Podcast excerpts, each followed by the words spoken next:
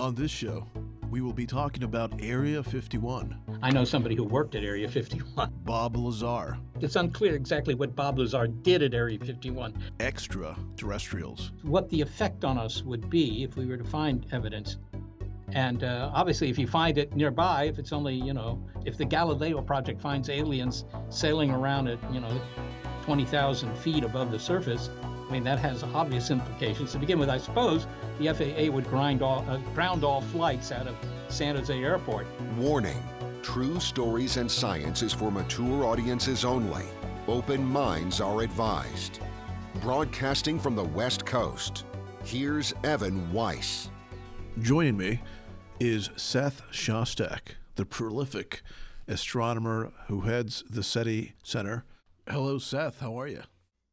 Uh, reasonably well. I mean, you know, sure, I, I backed over the cat getting out of the garage, but it's not not so bad.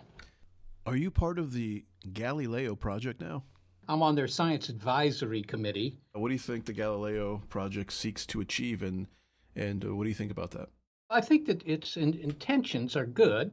Uh, in, in in other words, what they're going to try and do is take ufology, if you can call it an ology, uh, out of the ex post facto regime of trying to analyze reports, which is essentially all it's been so far for the last 70 years, whatever, and try and make an experiment out of it. In other words, if we're really being visited, you know, is there anything we could do that would prove that, other than just hoping that somebody has a camera aimed in the right direction at the right time? So that's what they're uh, hoping to do. What do you think about the uh, the Pentagon when they released this uh, footage from uh, supposedly UAPs? Do you think that's some sort of evidence, or do you think that's man-made uh, phenomena?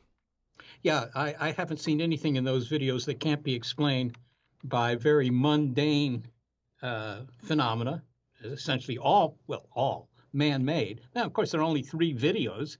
I haven't seen anything beyond those three videos. But you know, anybody can go online and find uh, explanations for what you're seeing there that don't involve anything more exotic than you know weather balloons and aircraft and stuff like that. It can all be explained with that kind of phenomena, and so that says to me that well, if you have the choice between saying, well, I don't know whether it was an airplane or not, but it could have been an airplane, or I don't know if it was an alien craft or not, but it could have been an alien craft that it's not really very very scientific to say well i'm going to choose for the alien explanation uh, so you think these things could be like maybe like a like a foreign adversary creating technology uh, to like maybe uh, uh, do reconnaissance on these on these army facilities well why are they then why are the craft always in front of the pilots that's I, I, don't, mm-hmm. I, I, don't. I don't really understand that. I don't think so. I mean, that's always a possibility, and that's the possibility that most interests the Pentagon. The Pentagon, in its report, didn't say anything about extraterrestrials. What they did say something about, not much, but they said something about the possibility that these are, in fact, uh, you know, craft from other countries, and uh, you know that's possible, and that's the kind of thing they have to have to know about. But uh, I, I don't actually think that's the explanation either. And if they are uh, uh, things from uh, or crafts from another country, do you think uh, uh, when you see these videos, is there anything in their physics or the way they move that might suggest that uh, they're a lot more advanced than the kind of projects we're working on? Well, you you know, people point out, look at how fast it's going, and now it's pulling 50 Gs and all that kind of stuff. But that doesn't, you know, that that doesn't hold any water unless you know how far away these things are. And of course, they don't know how far away they are. They were not picked up apparently on the fighter radar. You know, the guys yeah. who are making the films didn't see them on their radar. I, I am, I am, I gather that from what they say. Uh, I, I, you know, they don't say explicitly that they didn't find them on their radar. But if they had found them on their radar, then at least you would know something about how fast they're moving, and uh, you know, th- things like that, the, the accelerations and so forth. You just you know, that's just all very simple freshman physics. So, you know, you would know that sort of thing. But if you don't know how far away they are, then you can't say anything about either of those quantities.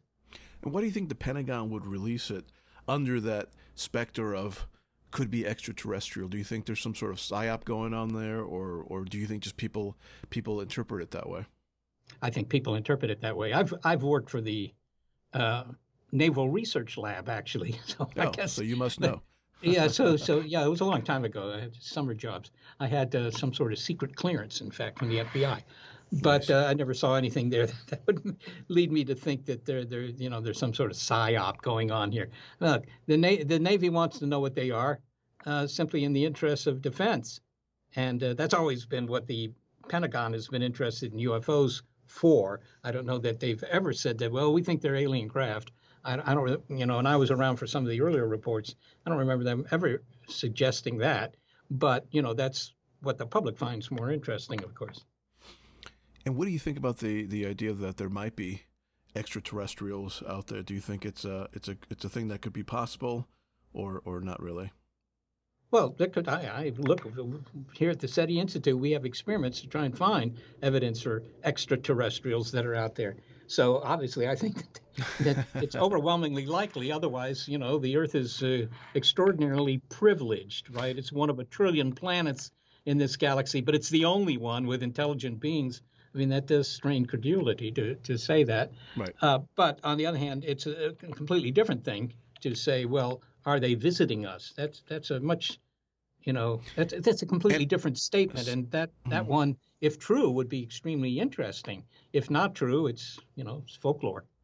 But Seth, as a person who who works at SETI uh, to look for these kinds of things, you don't think that at some point they might have been able to create technology to send probes to Earth or other planets, similar to the way we send probes and, and rovers to Mars? Well, Mars is like 30, 35 million miles away. The nearest other planet to our planetary system is almost six. Uh, well, it's it's like 25 or 30, you know, trillion miles mm. away. All right, it's completely different order of magnitude. It's like saying, well, look, Bob, you can go out to the back porch and have a Coke, or Bob, you can walk to Tibet and have a Coke. yeah, maybe you could do it, but it's a different it's a different problem, and uh, it, it's a, a, problem of such enormous magnitude. It's very difficult uh, to do that, and uh, if they were doing it, you'd sort of wonder why. And secondly, they must be coming from someplace relatively nearby. Otherwise, you know, they they don't know of our existence. So, you know, those those, those things sort of uh, argue against this kind of idea right from the beginning. So there, there's no chance. In other words, it, it's so far away, and the uh, to pinpoint the Earth specifically would make no sense. But what if what if they have uh, faster uh, equipment to get to certain places? Maybe they they launched this like many many many millions of years ago, and it's been like uh, voyaging across different solar systems to gather information. Do you think that hypothesis is uh, is viable, or, or there's just no chance on Earth? No, I, no, you can't say it's no chance. It doesn't violate that doesn't violate physics, right? But you know, neither does walking to Tibet. That doesn't violate physics either. Right. It doesn't mean that there are going to be a lot of people doing it. So uh, you know, it's it, it's certainly possible that they sent something here, and if they uh, sent it a million years ago, just think of what they would know about the Earth from a million years ago. You know, there were no transmitters and anything like that. They could analyze the gases in our atmosphere and find oxygen and say, well, you know, uh, that looks encouraging. You know, they they at least have plants, right? right. But you know, to send a, a, a, starship that takes a million years to get here, and then just go about teasing our Navy jets, you know, that seems a strange concatenation of events to me. Yeah, I, I do. I do find it strange that these these objects appear only in uh, military installations, which uh, which begs the question: Why only there? And how would they know? Yeah, well, you, you, you could answer that by saying, well, it's only the military that has the equipment that's able to see them. But if that's your point of view, I mean, you could say that, right? These forward looking infrared cameras, these FLIR cameras that are responsible for those three videos, are looking in the infrared, and most people don't see very well in the infrared, right? But on the other hand, they claim they could see them with their eyes too and there are 10,000 reports roughly uh, every year just in the United States of people who see things in the sky, and they claim that those are, you know, at least some fraction of them are also alien craft. So it doesn't sound like it requires very specific technology to see these things, right? At least unless you're willing to just disregard all the reports that people make. Uh, so if it doesn't require any special technology to see them, then I wonder indeed why uh, amateur astronomers don't see them, as you suggested earlier in the show, or uh, that we don't see them with our you know satellites and things like that, or that aircraft don't see them either. I mean, they don't run into them, they don't compete with them for uh, landing rights at the airport and stuff like that. right. Now, for those who don't know, what does the SETI stand for, the acronym, and what do you do there? Yeah, it's uh, the Search for Extraterrestrial Intelligence, and that's our namesake program. That was the program that got the SETI Institute founded back in 1984. And uh, that's to do what Jodie Foster does in the movie Contact try and find proof of aliens' existence by eavesdropping on either radio waves okay. or flashing lasers or even just finding some sort of, you know, large scale constructions by societies that might be millions, even billions of years more advanced than we are. I mean, such things presumably exist because the universe is a lot older than our solar system. So there's been plenty of time for really advanced societies to become really advanced and build build big stuff, big stuff that we might be able to see. So uh, that's all under the purview of SETI, trying to prove that the aliens are out there by finding some sort of evidence for it. So, so I guess you could say SETI is really more focused on uh, signals and, and, and detecting what could be extraterrestrial life from a further distance, and, and the Galileo project is more, I guess, focused on, on a lower altitude uh, spectrum. Yeah, it's like the difference between trying to find, um, you know, elephants in Africa or finding them in your backyard. Right. right? that's a good so point. That's that's that's the difference. have you, uh, since you've worked at SETI, have you found any any evidence that there might be uh, aliens uh, out there? No, we haven't. Not yet. Not yet. I, I have a, a, feeling that that will happen within 10 or 20 years simply because of the improvements in technology. But, you know, you don't need to listen to me on that. It's, uh, it's, it's straight out the case that we have not made any claims that we found the aliens. This is a little different than, of course, the UFO folk because they claim they have, have found evidence for them. At SETI, do you have actual human beings looking through telescopes human beings sitting on computers looking through data, or is it primarily automated, very uh, computerized in that way? Yeah, no, it's all computerized. It's all computerized. it would be extremely tedious well, to sit at the observatory 24/7, right. you know, trying to decide in these 100 million channels whether there's something in there. Uh, you, to so begin with, you it, couldn't. So it's not like the movie uh, Contact. no, the movie Contact is a false impression in that regard. And it isn't that Carl Sagan didn't know how these things are done, but it's just not very interesting to have the computer find the aliens as opposed to having Jodie Foster find the aliens. I mean, how how much of that movie is true and how much of it isn't? Well, the the beginning. I, I was actually a consultant for the film. the The beginning and the end are, well, let me retract that a bit. the beginning the beginning is pretty accurate. I mean, okay. you know, Sagan knew knew how the experiment was being done, and uh, so that that's fairly accurate. But once they pick up the signal, you know, it's no longer very accurate. that's the good part. Um, yeah. It's, well, a, it's, it's, a fiction piece, of course. Right, it's a fictional part. If SETI were to receive a signal that seemed to be coming from alien life, what are the protocols? The, the protocols have been revised at least once, but they are basically the same as they always were. And that's just to confirm the signal, tell everybody, and okay don't make any efforts to broadcast back until you know you've got some resolution from the United Nations said it's all okay. Uh, the only interesting thing is that that third one, but basically, if you find a signal, there, you know, we, we've had false alarms. Nobody pays any attention to the protocols because everybody's trying to find out whether this is really the signal that you're looking for. So hmm. all the effort goes into verifying the signal. If you do receive a signal, do you think there's danger in communicating with them? Uh, I don't know whether there is or not. Nobody can know that. That depends on you know how the aliens feel about it. But point one, the nearest alien society might be hundreds or a thousand light years away. So if you you know call them back and say, "Hi, look, we're the Earthlings," and uh, you know they they don't like that and decide to uh, invade or you know just destroy your planet from afar, you know they can't do any of that faster than the speed of light. So it, it might be a thousand years before you before see the they react. consequences. yeah, it could easily be a thousand years. It could be a lot more. Hopefully, so, hopefully they cool off by then. Well, yeah, but then they may have already launched whatever they're going to Oh, launch. that's a good but point. but you don't know. But you know, it doesn't really pay to worry about that kind of thing because uh, we are broadcasting to space, not SETI, but you know, the, all the radars on this planet. Not to mention television and FM radio. All of that is high frequency, so it all goes uh, into space, and uh, it's not easy to find. But you know, if if they're advanced aliens and they have the ability to actually send any hardware this way, then they have big antennas and they could they could find all this stuff and decide what they want to do about it, if anything. I was wondering about what you said earlier about how you know you guys been looking for for extraterrestrial life for a while, but it seems like a lot of these ufologists have you know find them all the time. I, I'm assuming you get tons of email uh, or hate mail really from a lot of these UFO people who say, "How can you deny the existence of UFOs and extraterrestrials?" Well, yeah, a lot of them think, and then they excuse me by saying, "Well, but we know you can't do it because you know it would cost you your job if you revealed the truth." And uh, th- th- that that causes the my boss to smile.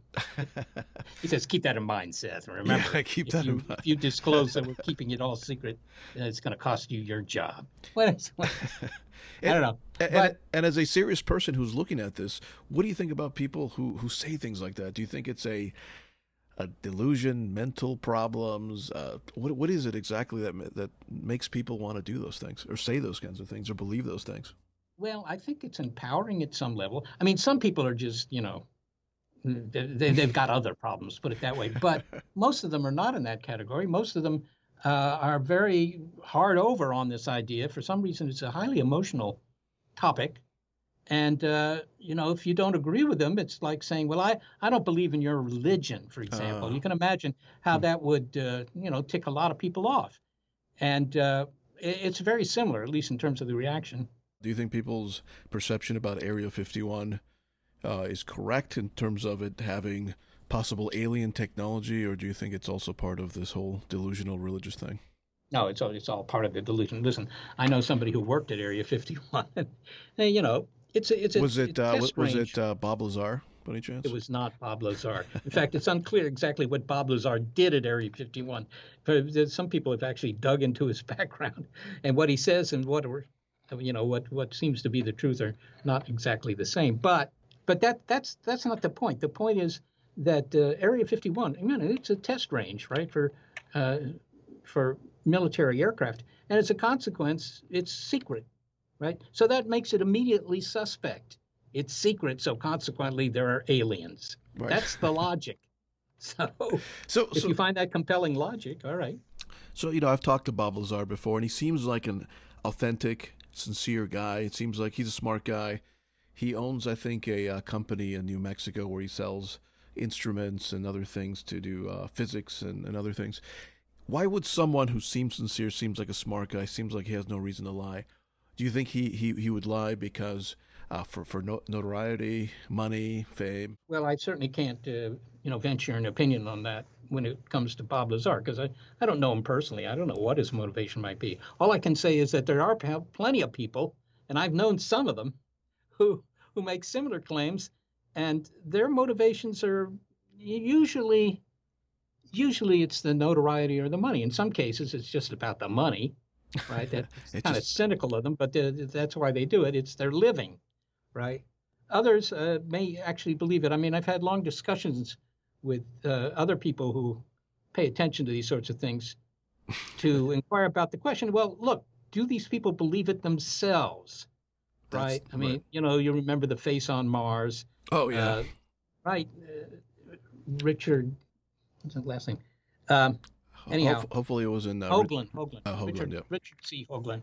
Yeah, and he's written books about the face on Mars and how this is an artifact that was built by Martians.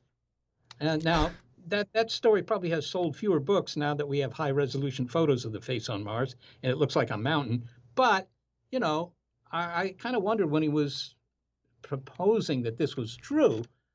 Was it simply that he didn't know, or that he hoped that it was true, or was it to sell the books, or what was it? And I still today don't know what the real motivation was, but there was clearly a, a reason to have that point of view because you know you're not going to get much publicity if you say, well, it's just a mountain. I, I can understand that. Now, th- does that hurt what you're trying to do, or does it help because in a way it piques the interest of uh, of the average Joe out there who you know probably wouldn't care about this stuff, but when he when he, hears about a book that talks about pictures on Mars with faces and things like that, maybe it piques his interest, and maybe he's more interested in maybe supporting uh, things that would fund this kind of research. Or do you think overall it's just not a good thing to be doing? No, I think it falls in the middle. I think it's kind of neutral. I mean, uh, you know, we get more inquiries from the media. That's true when something like the uh, X Files is popular on TV, right? People are interested in it. Or in the case of, uh, for example, these Navy videos, then people call up and we want to know what you guys think of this and that sort of thing. So they are tied, and at least in the public's mind, they're not so tied together in the minds of most scientists. They're completely different. But hey, I mean, I, I don't think it hurts either. Honestly, I don't.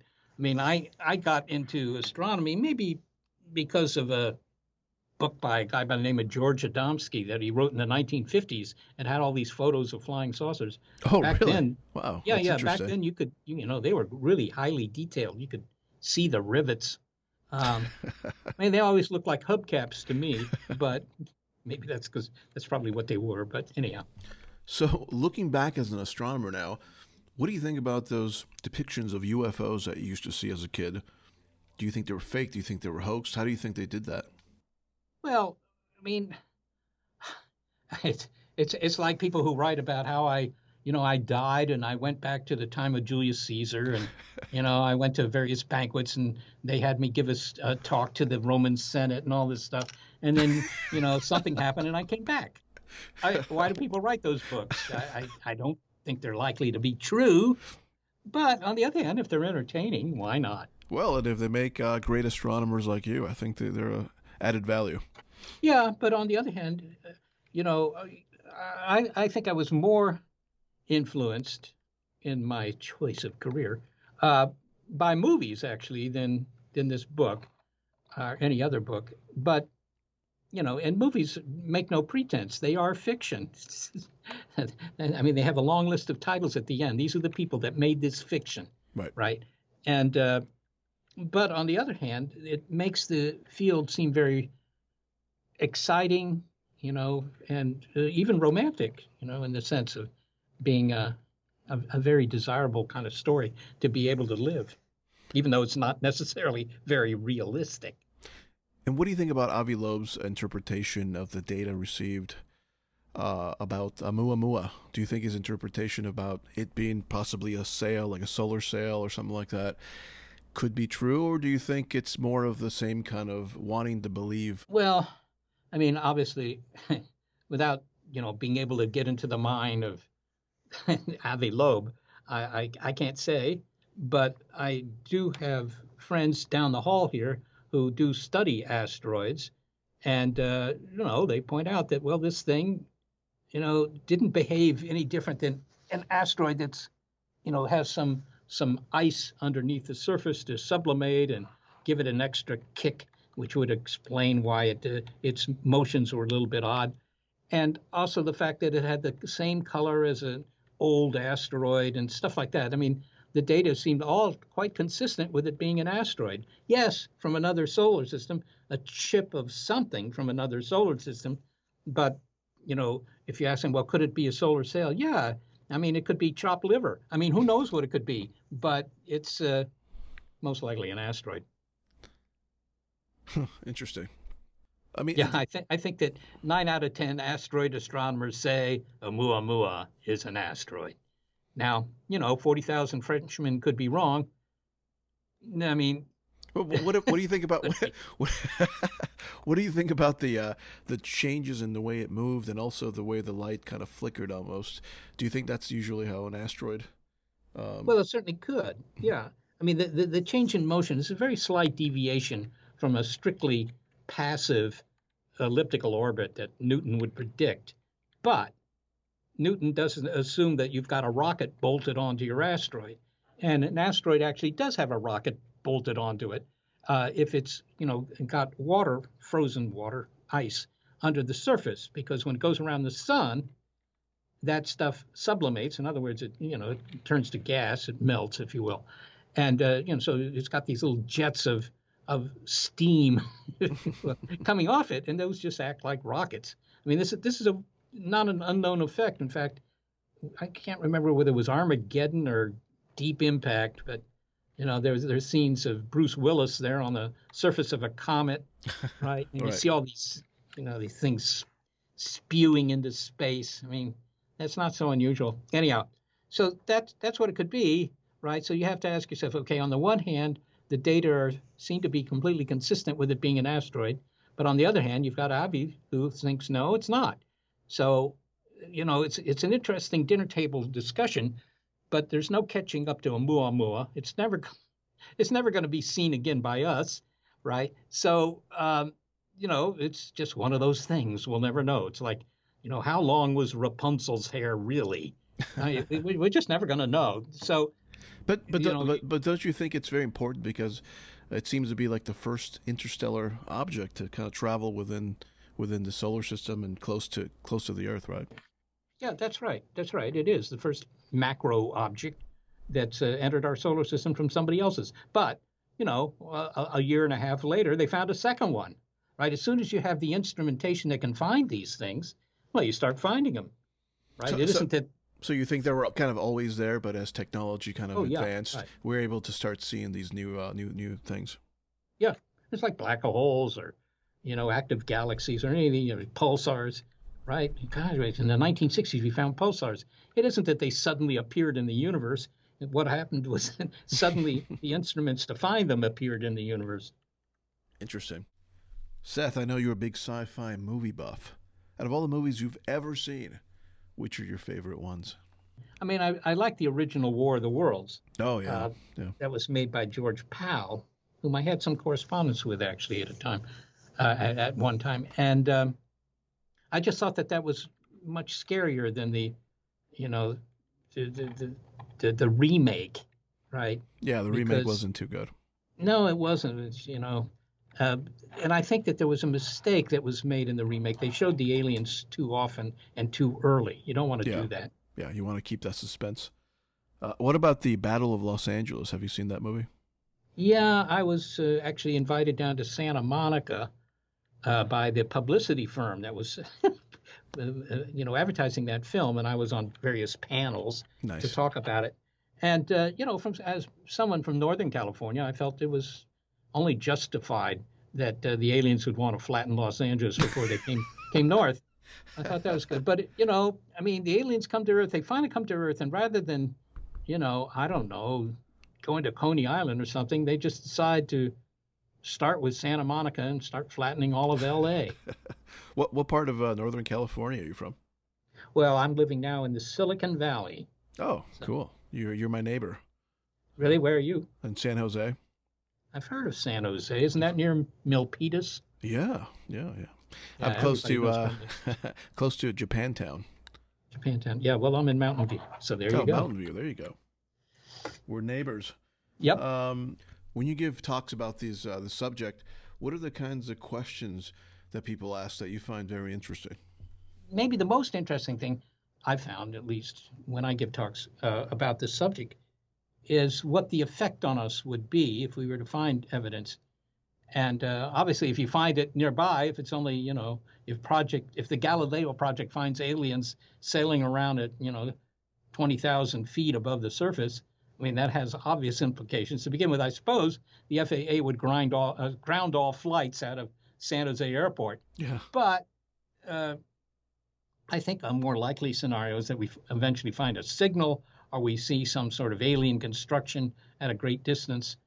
And now people would know that there really is somebody out there. And I, I think they would still go to uh, their job and continue to code up new Python applications. But I, you know, it's it's it's still it's a change because now suddenly you have a better sense of how we fit into the universe.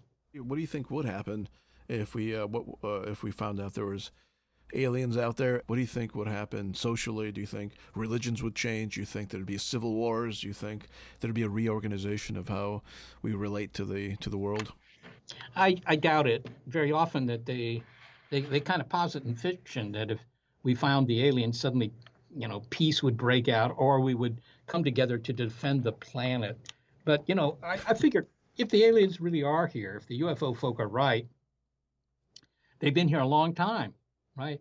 They, they, they arrived just at the time when the skies were filling up with aircraft and rockets and stuff like that. Post Second World War, rather coincidental that. But the, the Foo Fighters. Yeah, the Foo Fighters. but you know, but they haven't done anything. They've done nothing, right? It's still just as hard to find a parking space in San Francisco as it ever was. The aliens haven't fixed that problem, and uh, they haven't fixed any of our other problems. Uh, they they don't do anything. See, that's the beauty of them. They don't do anything. You know, two percent of the population thinks they're being hauled out of their bedroom by the aliens, but it's most likely that that's something else.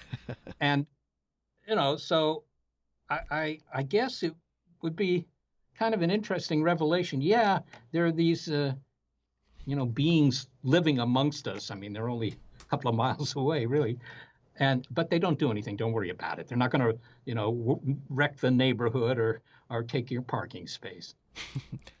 what do you think about the uh, Ancient Alien series? Did you find those fascinating, or did you kind of see them as, eh, not too not too great? Well, I've been in a lot of them, so my, my view on that is biased. I, I, just I tell my barber every time I want to look like Giorgio. Oh, but yeah, you like his hair. I like his hair. He's a very nice guy, actually. He seems like it. Yeah, no, he actually is quite a nice guy. I, it's entertainment, and if you uh, speak with the producer of this series, that's what he will tell you straight out. He says, "This is not science education. This is entertainment." Fair enough. Fair enough. I mean, Art Bell used to say the same thing, right? I mean, he's in the entertainment biz. He's not there to teach you physics or anything like that. Right. So, as long as you keep that in mind, I mean, it's fine. And Ancient Aliens is, you know, interesting.